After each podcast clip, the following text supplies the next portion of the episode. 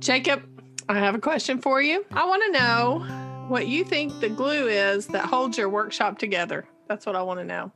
What is the glue? Mm, so, my initial response was conferring. And the reason I say that is because it's it's what informs every ounce of my workshop. It informs what I teach the next day. It informs how I approach students. It informs what pieces I select for the mini lesson. It informs uh, my data and what I do with it. It informs my assessment. It informs how I talk about my students to themselves and their parents and administration. It informs how I talk about everything on this podcast. Um, but that seems like a boring answer. So I want to spice it up a little bit, okay? So okay. if I had to pick something other than that, I think I would say the glue that holds the workshop together is my dedication to getting out of their way. You know, okay, so when I first started teaching, right, I was horrible. And then I eventually discovered like the Ron Clark Academy and Kagan and stuff like that, like I've mentioned on the podcast several times. And that led me to I, those things spoke to me because it allowed me to use my personality to my strengths. I saw in those strategies and in those that kind of classroom management that I could I was like, "Oh, I have a big personality. I can totally channel that into these ways of teaching, into these strategies, into these systems that would allow for me to bring that energy in an effective way for uh, the classroom. And that's why it really stuck with me. And it stuck with me for a long time. And that really did pave the way for my just success in the classroom. But I think when like I think that made me a good teacher, but I don't think that got my kids learning at the height that they needed to so to speak, right? They needed more than just a teacher that was charismatic and engaging to them, right? They needed something else. And so I had to get better at my practices and whatnot. And as I go forward in the lifelong journey that is reading and writing workshop, the more I find myself asking the question, how can I set up an experience for them to live through? Whether that you know like a poem for instance. If i want them to experience a poem how do i do that? By getting out of their way. How do i put less chastain on the poem and allow them just to experience it uh, themselves? And then that goes to okay so how do i get out of the way with their exploration of this? Because i have as a teacher right i have my standards. I have what i need to do. I have my uh, curriculum that's kind of keeping pace. You know, I have things that I need to hit because we have tests just like every other teacher, yada, yada, yada. But I find that those things matter so much less when I let them explore because the kids get there at their own pace. And so the more I'm not dragging them along, trying to get them somewhere, trying to artificially put like barriers on the workshop to get them somewhere, and rather trust the process itself, trust the learning and discovery process, meaning I get out of the way so they can learn. Uh, I find that the workshop is so much better. The when my workshop is going the best, it's when I'm out of the way. It's when they're working and I'm at best I'm a good mentor. Uh, or at worst, I'm a good mentor. At best, I'm simply there to be someone uh, to bounce ideas off of a fellow writer, a fellow reader, and they're just kind of rolling. And I just kind of serve as a, a guide, so to speak. So I would say that's the glue that really does bind my workshop to something that goes beyond just talking about workshop, talking about authenticity, but actually allowing students to do learning. Well, with that, everyone, this is Craft and Draft, and welcome. That was Jacob Chastain, still is. I'm Pam Ochoa, and uh, here we are. We're going to do another podcast. So, what's our topic today, Jacob? That's my second question. I got two in tonight. We're talking grammar today. And this came about because we've been, you know, I was at Abydos training and you were the trainer. And there, there's there, when you're with a bunch of English teachers, what happens is grammar, grammar instruction always comes up, especially if there are teachers in the building um, that range in their experience. So if there are if they're older teachers, they tend to love the grammar practice more. The younger teachers are kind of they can go either way, right? I've met young teachers who are diehard grammarians and and live and die on that hill, and I've also met teachers that are like, I don't know what a to be verb is, right? So those that that gamut is the interesting part when you talk to English. English teachers are passionate. There's a reason this podcast exists. Okay, we're a bunch of dorks, and everyone who's listening and sharing this episode and like just join in to talk about this stuff. Um, I think we're all into this and into having these discussions. Like, who else can get excited about commas, em dashes, and dialogue and and punctuation? Like all the stuff, right? So that's what we're talking about today. And more importantly, we're talking about do we explicitly teach grammar outside of practice, outside of what we're doing? Is there value in, let's say, sentence diagramming or something else like that? Is there value in NoRedInk? I'm sure tons of teachers listening to this are aware of what NoRedInk is, and et cetera, et cetera. So we're going to meander through this conversation as we do, Miss Ochoa. But everyone, welcome to Craft and Draft.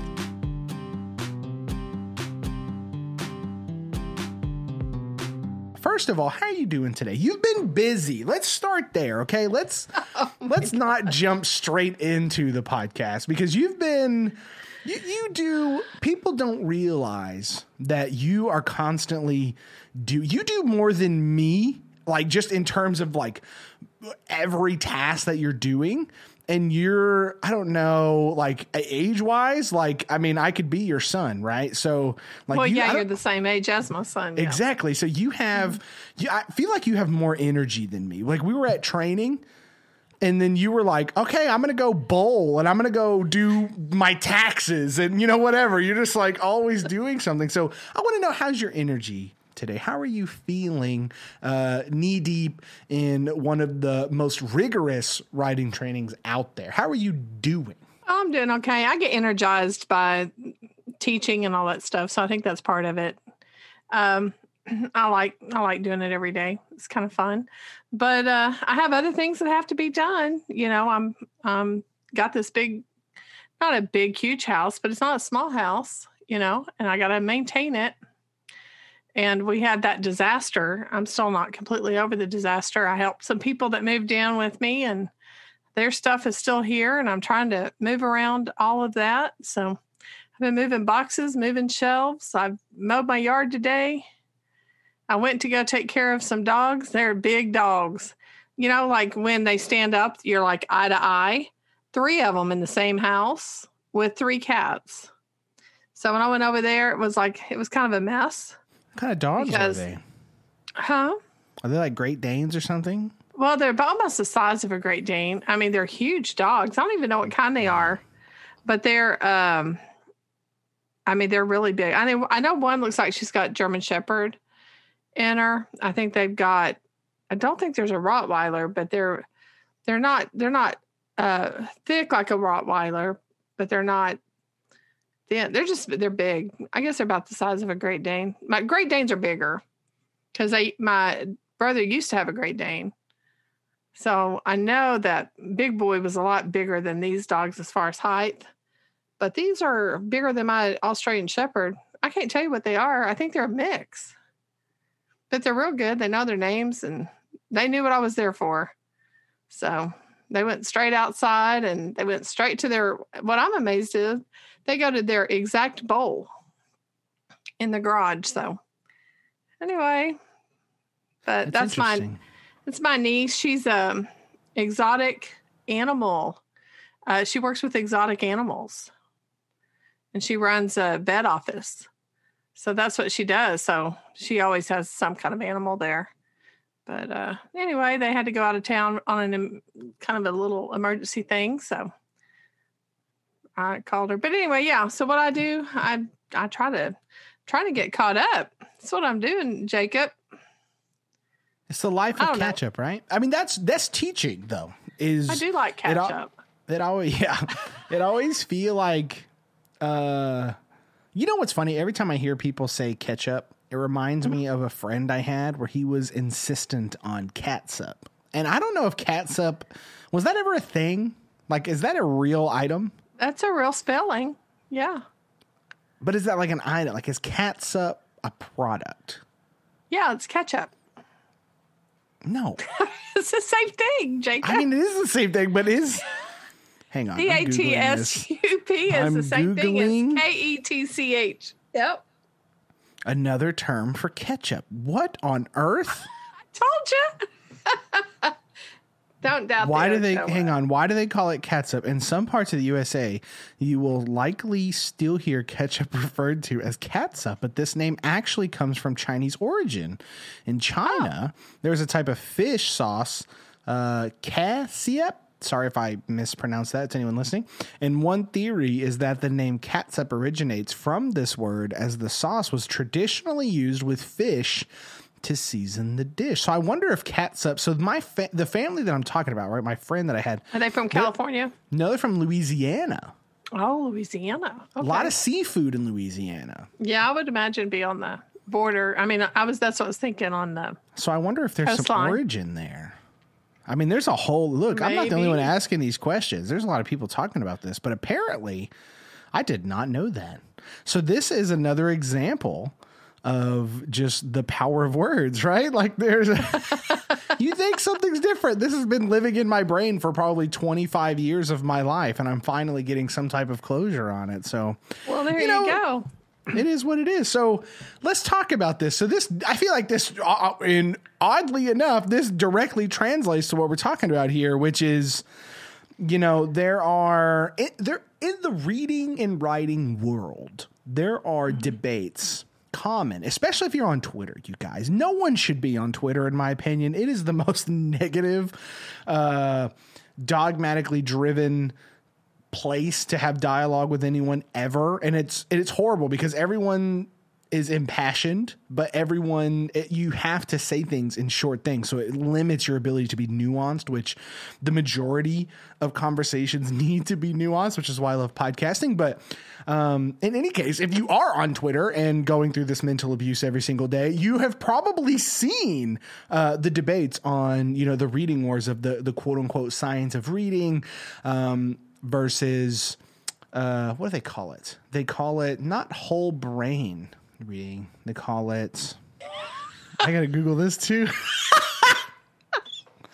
the hang on, I, I just drawn a blank. The science of reading versus. I bet it pops up. Versus balance literacy. There we go. See, it popped up. It was the first thing that popped up. Yeah. Literacy. So, and for like, we're, we're not going to go into that actual debate, but I'm saying this debate is, I feel like this is a cousin of that. The grammar conversation is a cousin of the, the science of reading versus kind of the balanced of literacy approach. I highly recommend everyone go check out these things because it's very fascinating. But the grammar approach, is something that it's contentious. And now you've dealt with this um, both as a teacher and a presenter. So I'm going to pitch this to you because I want you to frame this. Okay, I want to, I want us to give an accurate framing of the conversation and then break down the debate and the pros and cons. That's that's kind of I think that'll be a good way to address right. this. That's fair to all parties because we don't know who's listening. We don't know Right. who whose opinions are what. So we want to be fair because there's no reason not to be. It, is- we just want to do the best we want for our students. So,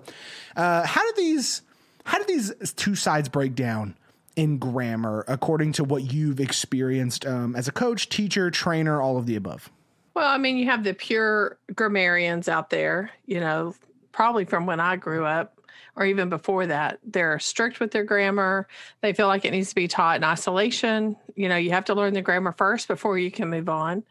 Uh, they, if they don't know their parts of speech, if they don't know the structure of a sentence, if they don't know how to diagram, in some some instances, if they can't say the definition of each one of the words, you know, like um, oh, I don't know, coordinating conjunction, you know, those types of things. If they don't know that stuff, then then the kids can't move forward. So they they have a tendency to make it a strict grammarian class so to speak, and have to learn all that before we do the writing. We might do some writing, but it's definitely going to be prompted writing, etc. Then you have the holistic kind of approach where they're going to learn it by by writing. It's just going to happen. It, it happens with babies. They know how to, you know, if you just talk with them and speak with them and model for them, they're going to learn the language. And so I think it's the same way with grammar. They, um, you know, if we just practice writing every day, then the grammar's going to come and they'll end up learning. It's not that big a deal anyway. Uh, they know they're already using complete sentences. Why should they have to be able to name or parse those sentences? A true, gram- I mean, a pure grammarian will parse the sentences. The other uh, side will not spend their time on it. Is that the two sides? Does that sound about right? Yeah, I mean, I think that's a, a fair kind of assessment. You know, it's it's one that you know people feel like if we I, I feel like the, the on the grammarian side, I feel like their entire goal is to obviously get kids to internalize the writing rules so they they can write well. Um, you know, and this this is not like new, right? Like this is not a this is not a position that is new to just kind of like the teachers today. This is, goes back to the Greeks, right? Like they were, they, they specifically talked about like ways of writing. Like there's old grammar books, like from way back when, like deep into history. So this is. Mm-hmm to to call this a nuanced issue um, is probably an understatement because it's been around for so long. For a long time, people are like, "This is how you write." and it kind of serves right. Let's let's let's defend this uh, side for just a moment because it, it makes sense. If you want people to be educated, and if you want them to sound educated, and if you want them to be able to communicate effectively, which was far more important uh, the older you go back the less technology is involved, the more it's important for you to know the grammar rules um, because communication, it was. It, it, it didn't happen instantly, right? Like if you like you know if you go back to the Greeks for instance, right? You write a letter and you send it out and it's gibberish and no one can understand it you just you, it's going to take it took you however long to write it. Takes three months to get to where it needs to go. They don't understand it. So now you've wasted like half a year on this letter. I guess so. I never thought about it that way but that's probably right. So it, it became extremely important especially among the thinking class right the the, the mm-hmm. elite mm-hmm. of society um, to be able to communicate in a way that everyone kind of understood. So they wrote down these rules. They created rules about what does this look like? What do these symbols uh, mean, et cetera, et cetera. So to I, I, think that's a good tradition. I think the tradition of being able to communicate at a certain level is something that is fantastic to uphold. Now, to shift this a little bit, I think uh, the fear is that if we stop doing that, what we do is we raise kids that can't communicate well, they can't create resumes that look good, they can't advocate for themselves well, they can't write to their congressman, you know, if you want to get political, they can't mm-hmm. write an email to their boss, you know, et cetera, et cetera. So th- uh, you can see why the fear compounds over time. Now, let's flip it though. So on the other side, you have people who are like, well, you know, kids who read a lot and write a lot tend to understand grammar rules kind of naturally. Does it matter that they know that they're creating a compound sentence if they can write one? I don't know. And that's kind of where they shrug is they they go for the kind of volume model and the in the time model. Now, to my knowledge, there hasn't been any uh, studies specifically on time it takes for grammar, for proper grammar to show up in student writing. You might be able to correct me on this, but um, studies that show like if you teach grammar in isolation, like this, if you do all the comma rules in isolation for one group, and the other group you uh, read a lot of stuff with commas and stuff like that, and you have them write it, maybe even model, which which students grasp it quicker. Has there ever been a study on the speed of such knowledge? I don't know. I mean, that's I'm not sure.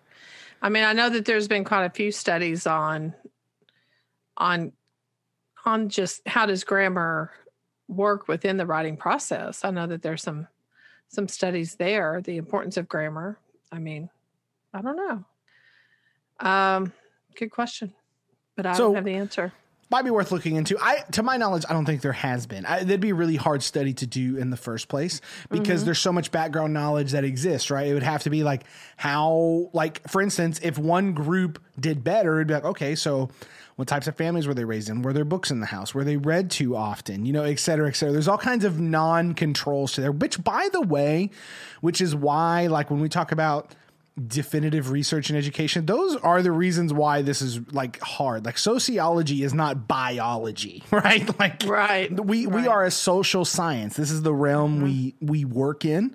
So for people who get frustrated with kind of conflicting research or no research uh, that's why. Like this is hard.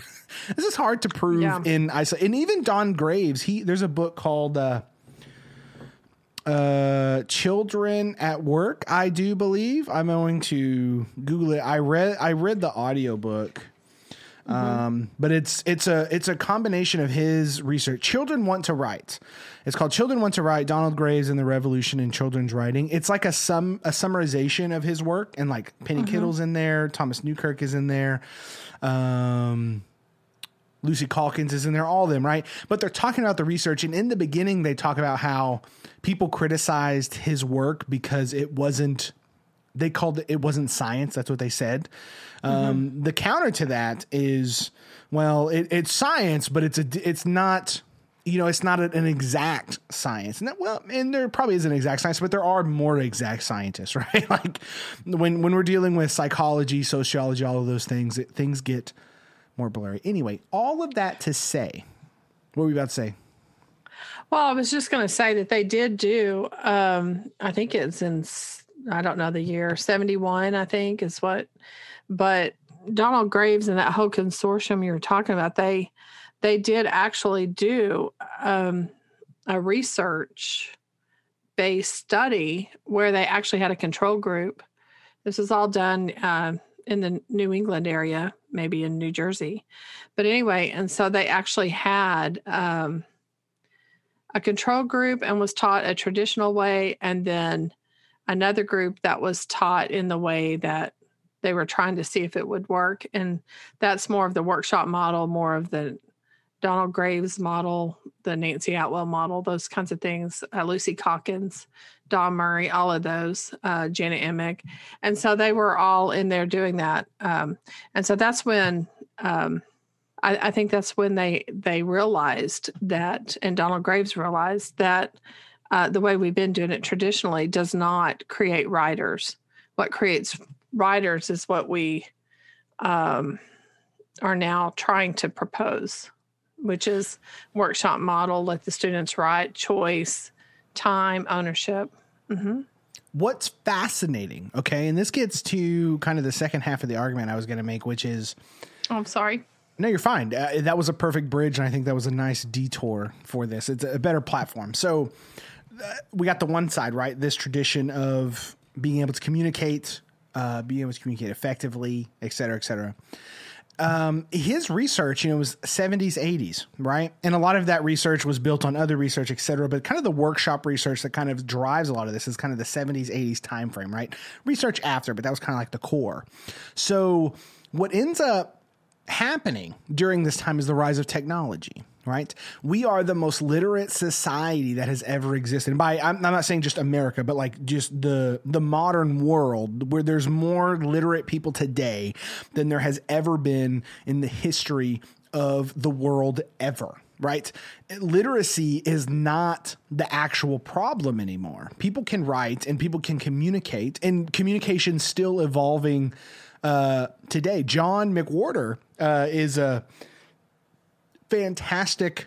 Uh, he's a linguist. He's getting popularized right now because he's a part of some uh, debates and he's on a very big podcast. But he has a he he does linguistics and he was talking about he has this great TED talk about whether we should feel text talk like fear text talk. You know, like LOL, et cetera, et cetera.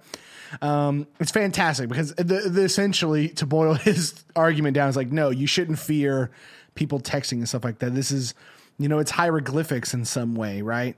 It's the it's a return to form.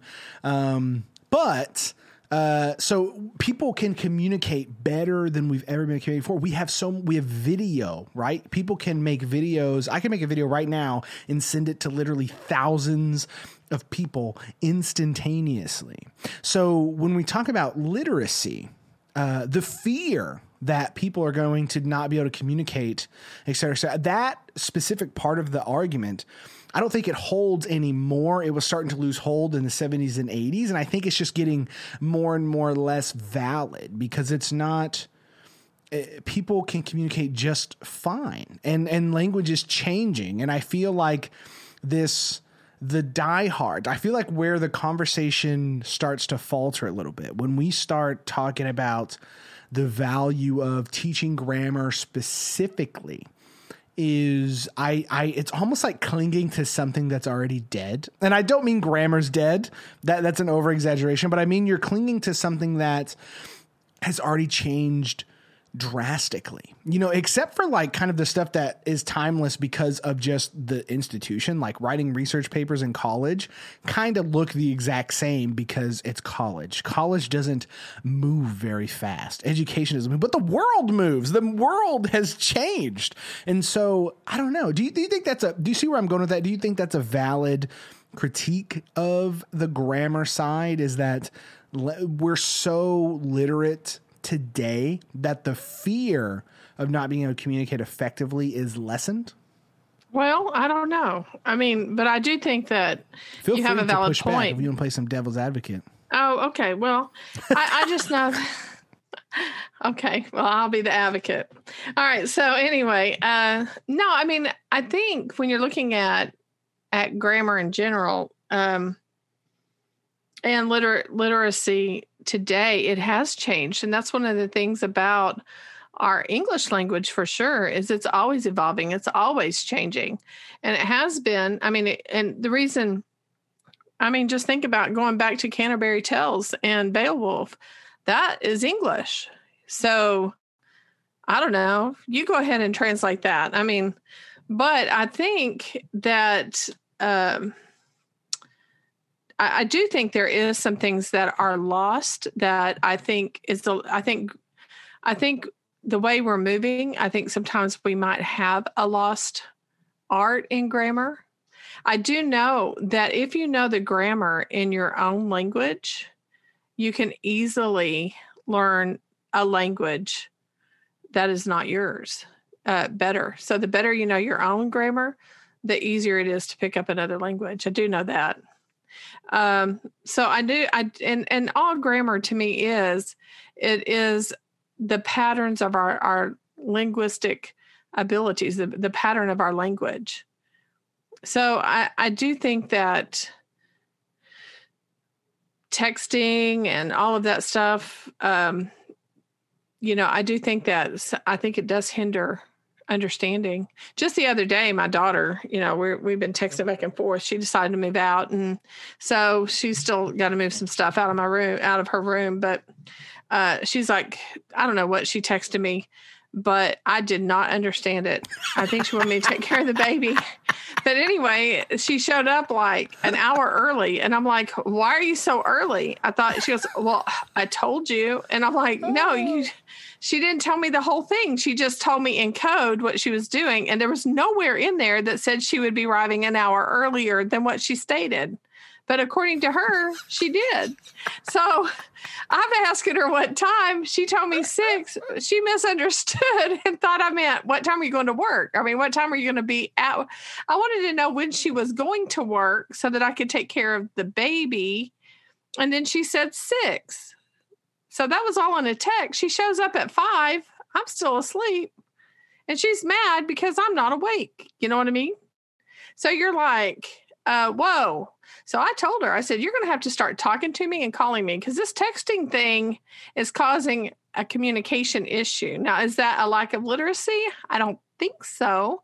But I do think that uh, when we decide to change our language on our own, I think sometimes there is miscommunication. So uh, now, whether it's directly taught or I, you know, that's that's the part where the um, I think the conflict comes in is how do you go about making sure that the people who speak their language, like in our case, English, how do you do so in such a way that all people can communicate equally? See, and my my argument, my fundamental, the core of why I believe that grammar shouldn't be taught outside of practice, why it shouldn't be taught in isolation, why it shouldn't be done in computer programs that reward kids for selecting the right answer, um, boils down to a philosophical idea. Well, not even philosophical, but I think just a an immutable fact about language is that it's constantly changing. And so when we have discussions about how should these things be taught, it is I think it's a I don't know. I I think it's a an a, a clinging to academia and I think the people that cling to it the hardest are the people that were most successful at it. I think the the I think people who really love grammar and you know maybe they love sentence diagramming. I don't know. Honestly, I, at the Abydos training, I was sitting with someone who loves sentence diagramming, but she absolutely she said no student should ever have to do this. She was like, I like it because I'm a dork, but uh, this is not how it should be taught. So like, I don't know, sentence diagramming may be the the the the exception to the rule, so to speak. But in terms of teaching outside of this, I think a lot of people you know they they love the terms and they love all the the nuances of language. And i think that's awesome. They should go be linguists and whatnot. But in terms of actual productive empowering education in our classrooms i don't know. Like i find the argument soft in terms of do my students need to know what these terms are? Uh, in order to be successful in their life. Now, does that mean I don't use them? No. The terms are being used. The the when I reference it, if we're looking at something, it gets used. But do I care if they can recite that term back to me as long as they're writing it effectively? No, and I even think there's room to talk about the term. Like if you're conferring with a student, you say, "Hey, this, I think this would work better." like, "Hey, do you know what this is called?" They'll know, and then you can inform them. I think that is such a more transformative practice, right? If a student writes a run-on sentence and then you show them how to do a compound, for instance, and then you're like, "Look at this. You know what that is? That's a compound sentence." And then you explain why. Boom! That learning is instantly applicable to what they're doing. It instantly applies to their actual learning. And so it's it's going to be used more because they have real world context versus just doing it on a computer program. And i just i don't know. It's i've seen it work so many times. It's honestly hard to not believe that that works. But people do. Sound, we we feel it all the time. Sounds like to me you line up with Constance Weaver's uh, grammar within the context uh, study. There's she's got two books on grammar within the context. It's Constant yeah. Constance Weaver, and so really that's more of a happy medium from when I first started. So your pure grammarian, the holistic approach, and then maybe in the middle. We need to meet somewhere in the middle. Maybe that's why everybody's a little confused but and that's pretty much what what we promote uh you know when i was doing my the training.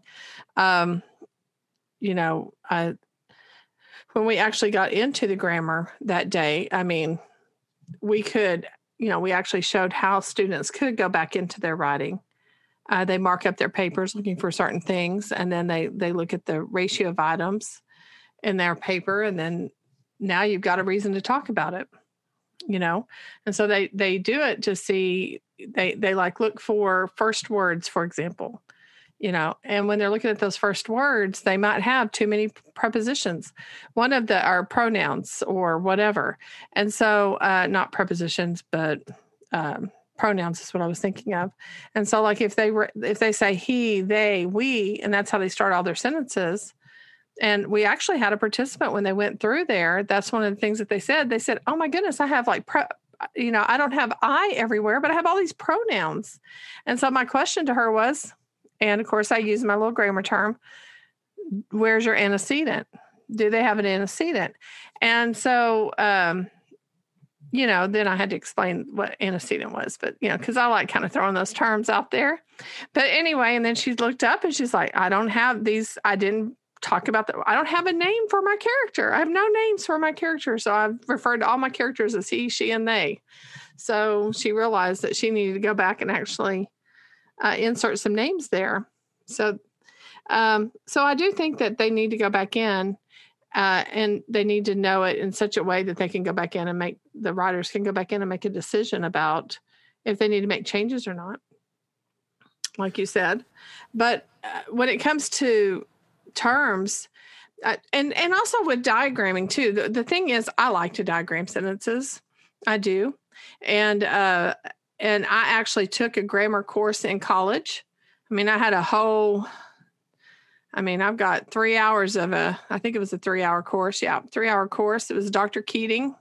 Uh, she's no longer with us, uh, but I was fascinated by her class.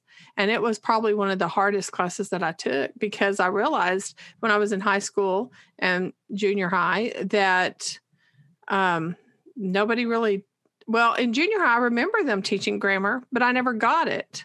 So, like in junior high, my experience is um, I remember they would open up the grammar book and then they would say, okay, do all of the ones and, and identify. I need you to circle, I don't know, the verb, and then draw a line to an arrow to the modifier. And, you know, and so the whole lesson was like, well, what's a modifier? Where's a modifier? I mean, I remember being lost at seventh grade, not knowing what a modifier was. And I would just get bad grades because I couldn't, I always drew my arrow to the wrong direction. So to me, it was the lesson, and then we had a diagram. But what happened is the focus of the lesson was no longer on grammar, it was how to diagram correctly, how to do my arrow correctly, how do I circle my word correctly, you know, those kinds of things. And so I think, I think with the pure grammarian, I, I, I guarantee you, I didn't learn anything. I remember being lost. And it wasn't until I took my grammar course in college that I at least had some understanding of what was going on. But I tell you, when I really learned grammar, and that was when we had to teach it because I started teaching, what, 34 years ago, and we had to teach it in isolation because that was in our curriculum. So when I first started before Abydos, before my workshop model, I had grammar lessons. And it wasn't until I started teaching grammar that I learned grammar. But I guarantee you, my kids didn't learn it. And nor did I see better writing because of it. It wasn't until I became workshop minded and teaching grammar within the context and doing what you're talking about. And that is get putting them in a situation where they have to actually go back into their writing, re enter it, and try to figure out you know, do I have too much of something? Did I combine my sentences? If I need to combine my sentences, how do I go about doing that? Okay, now you can open the door for semicolons and, you know, coordinating conjunctions and and what's the difference between a coordinating conjunction and a subordinating conjunction?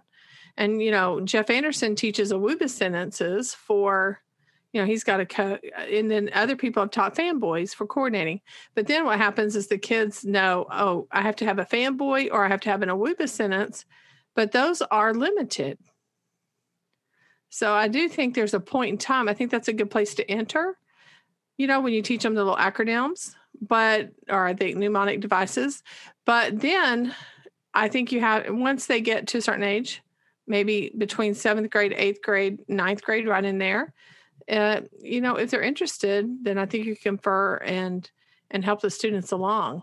I, I don't know. I think it's a it's a tough one to do. I think it's um, tough to make sure you spend time on it, and and you sure don't want to convolute the language so that the kids can't get it. You that was gold. All of that. Like this podcast can be over right now, as far as I'm concerned. I mean, that was it was gold because, know. like, I think the the here, I think you pointed out one of the best concerns, right? Every teacher's going to rely on whatever they feel most comfortable with, right? Ultimately. Mm-hmm. So, mm-hmm. for people who are grammarians, be a be a grammar nerd. Do you, dude? Like we need people like you. Like like if I didn't have editors, like there's a I like I have learned so much going through, you know, publishing one book and then now two books and whatnot and just learning um uh, just about language and how it works and whatnot because a lot of mine is kind of learned through the furnaces of just writing and what's effective writing and whatnot. And the you know I remember being in middle school and diagramming sentences and getting these sentence worksheets and whatnot, and none of that made me a writer. Right? That was that was the stuff of writing. And like you said, I think you pointed out something amazing, which is it becomes so much more about how to how to show what you know versus just do what you know. And I think that's the clear, I think that's the power of workshop, right? Is because you can you can have grammar mini lessons and you can do you know something like jeff anderson's a pattern of power you could do something um, like NoRedInk or something like that but th- the workshop forces it back into working so students have to do the work and whatnot so if you're running a good workshop uh, you know i think it it, it balances out, so to speak. Now, for my personal taste, and I think um, you're kind of the same way, is we lean far more into just kind of the natural progression of things, and we trust the process, and we we trust that we can talk about these things in context. So if we're showing a great, you know, if we if we need to talk about um, complex sentences. I keep using these, whatever. If we if we talk about complex compound sentences, um, then we would pick a passage that has those, and we might talk about why are these effective. Well, how would this be different if it was punctuated differently? Like, there's all kinds of ways you can do that in a way that's engaging to the student, but it isn't so boring. Like, you might love grammar 99% of the world doesn't care, right?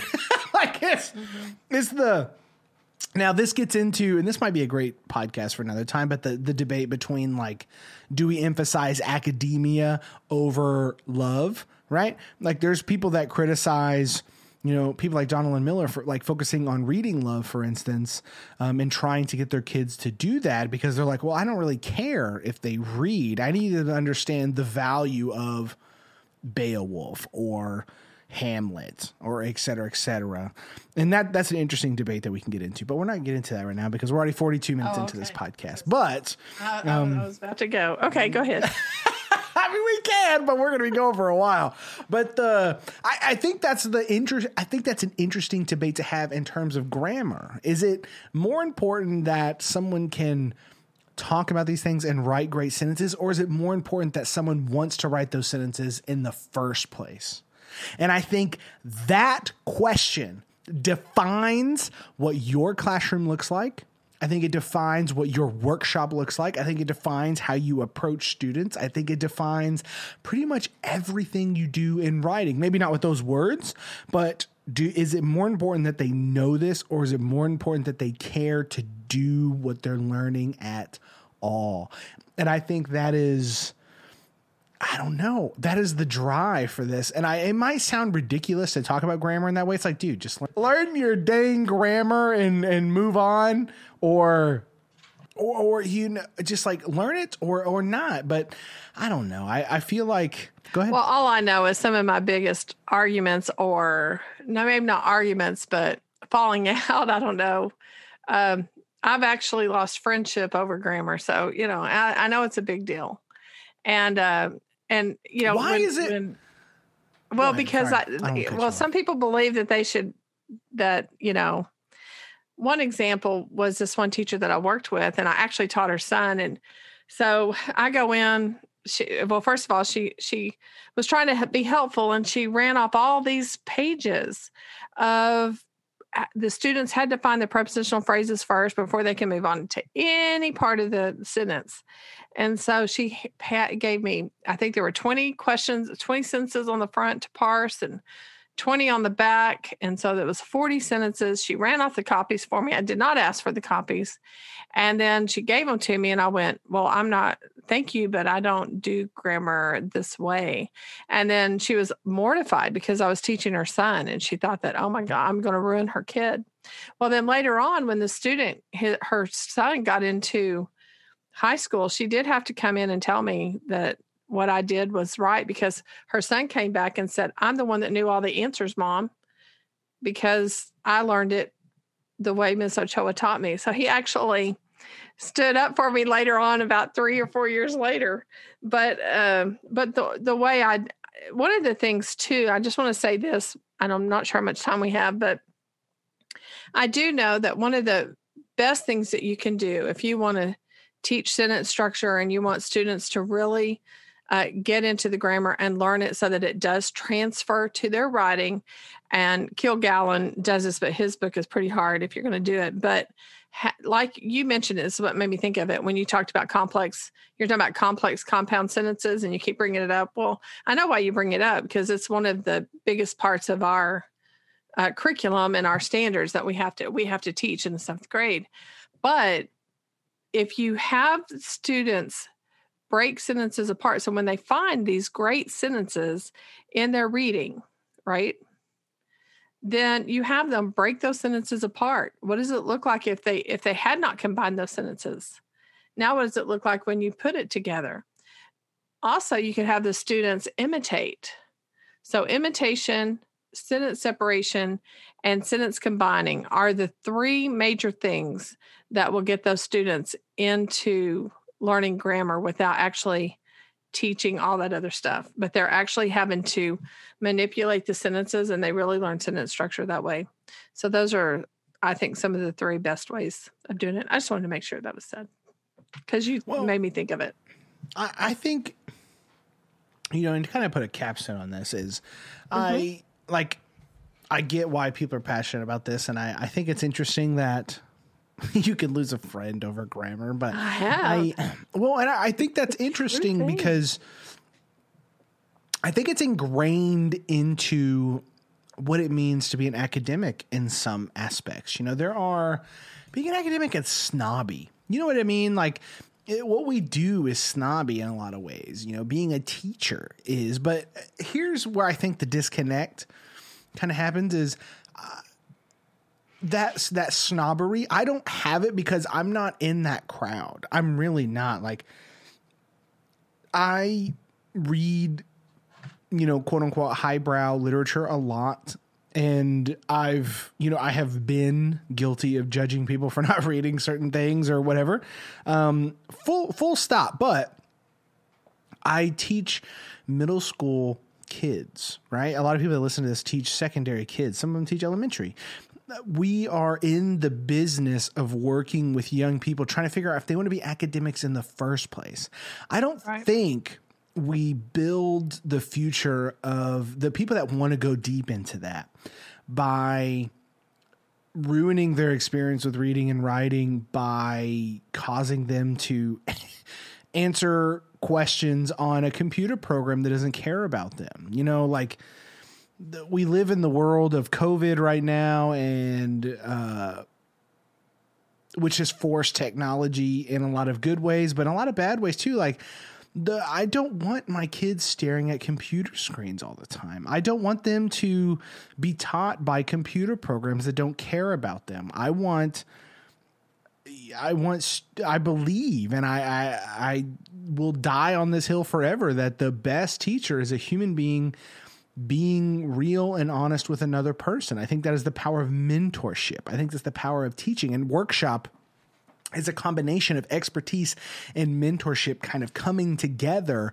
in a way that demystifies this this learning process to where in a workshop a teacher can go I don't know what that means let's google it right I don't know what this is. Let's look it up together.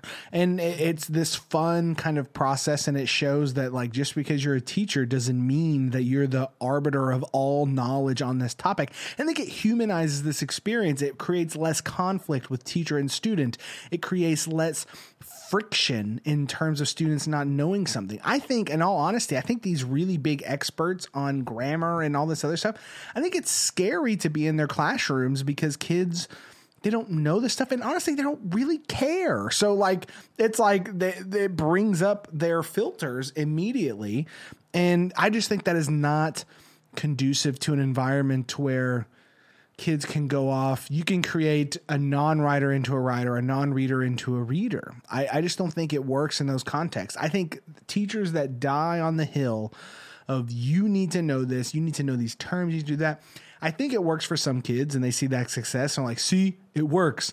But I think they're losing a lot of kids. And, you know, they might decide that that's okay in their own philosophy, but I'm not okay with that. I want as many kids walking through my door leaving knowing that they are competent readers and writers And that is not contingent on them being able to tell me every aspect of every grammar rule. Now, they might go on and be like, I love grammar. Let's do this and go off into that land. But that's awesome. But that's probably 1% of the kids, just like it's 1% that's going to go off and read Charles Dickens for fun and do and read this these great uh literate pieces of literature for fun. Most people don't do that. And I think English teachers have to be okay with that. like I mean in all honesty, like they just gotta take a deep breath and realize not everyone's a dork. The same way I don't care, like I learned math. I didn't care about math don't care at all. Social studies, I cared a little bit. I mostly cared about US history, but that was about it, which doesn't serve me well in a lot of classes.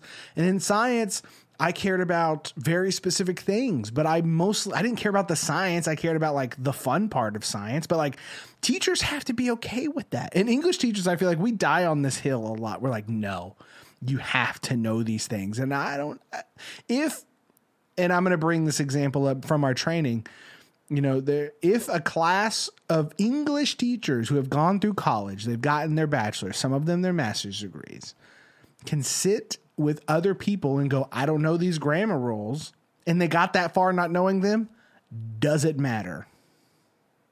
That's my question. Does it matter? I would have to say probably not. If they got their degrees and they don't have to know all of it, I don't guess it matters that much. But I do want to say this, if it's okay. Closing thoughts from Pam Ochoa. You said, you said that that kids don't care. I, I want to venture to say they do when their writing is authentic and they they're about to go publish and that is what you have to put them into in order for them to start caring is they have to know that their words are going to be put out there just like you said, through your editing process, you sure have learned a lot with editors. And I think we have to put the students in that same boat, if you will, in our workshop so that they, you know, kind of promotes a natural or a, it's not artificial. It's, it's the real reason, you know, I do want to know more because I do want this to sound better to my friends. I don't want to sound, not to my friends, but to other people outside my my community. So I don't want to steal that last word, but I think that's 100% correct. I th- when it comes to when I say kids don't care, like they don't care about the the terms and whatnot, but to that I love that clarification because my students do care when they write something that is valuable to them, when they chose their topic, when they chose their genre, when they really care about what they want to say. And I go, hey, you care about this? I don't get what you're saying here. All of a sudden, you know, they do. Okay, so how do I make it make sense? Then you got all kinds of investment. And that is the magic of workshop and teaching. And you don't get that from computer programs or sentence diagramming. I'm sorry to say it, but with that, ladies and gentlemen, this has been Craft and Draft. I hope you enjoyed this episode as much as we have. We're I, am sure grammar. I think grammar's come up a little bit on the podcast. I'm sure it'll come up again. If you have a question, if you have a rebuttal, if we didn't hit on something you think was valuable, or maybe we rip, maybe we misrepresented the grammarians out there, there's a place you can go to voice these complaints, concerns, thoughts, ideas. You can go to craftanddraftworkshop.com. There is a tab at the top that says submit your questions. Click that give us your name, whatever. If you don't want to do your name, use a fake name, whatever you would like. Submit your question. It goes directly to our DM box and we look at it and then we answer and respond to those questions on the podcast. So if you want us to do that, if you have something to say, go use that. If you want us to address a different topic altogether, you can do that as well. We love addressing conversations that you guys want to have. So sometimes we make a whole episode, sometimes we just make it a question. Sometimes, actually, those are really the only two options. But this is the Craft and Draft Workshop. Uh, that's Pam Ochoa. I'm Jacob Chastain. We are seventh grade teachers here in Texas, rocking it out, loving our lives, enjoying what we do, um, talking about reading and writing workshop. Craft and Draft is our own journal system. If you're curious about that, go check out previous episodes where we've talked about it. More information on that to come. But share this episode, like us on Facebook, subscribe in your podcast app of choice. If you enjoyed this episode, leave a rating or a written review of the podcast, letting other people know. Share it with your PLN, your PLCs. and know that we are here For you.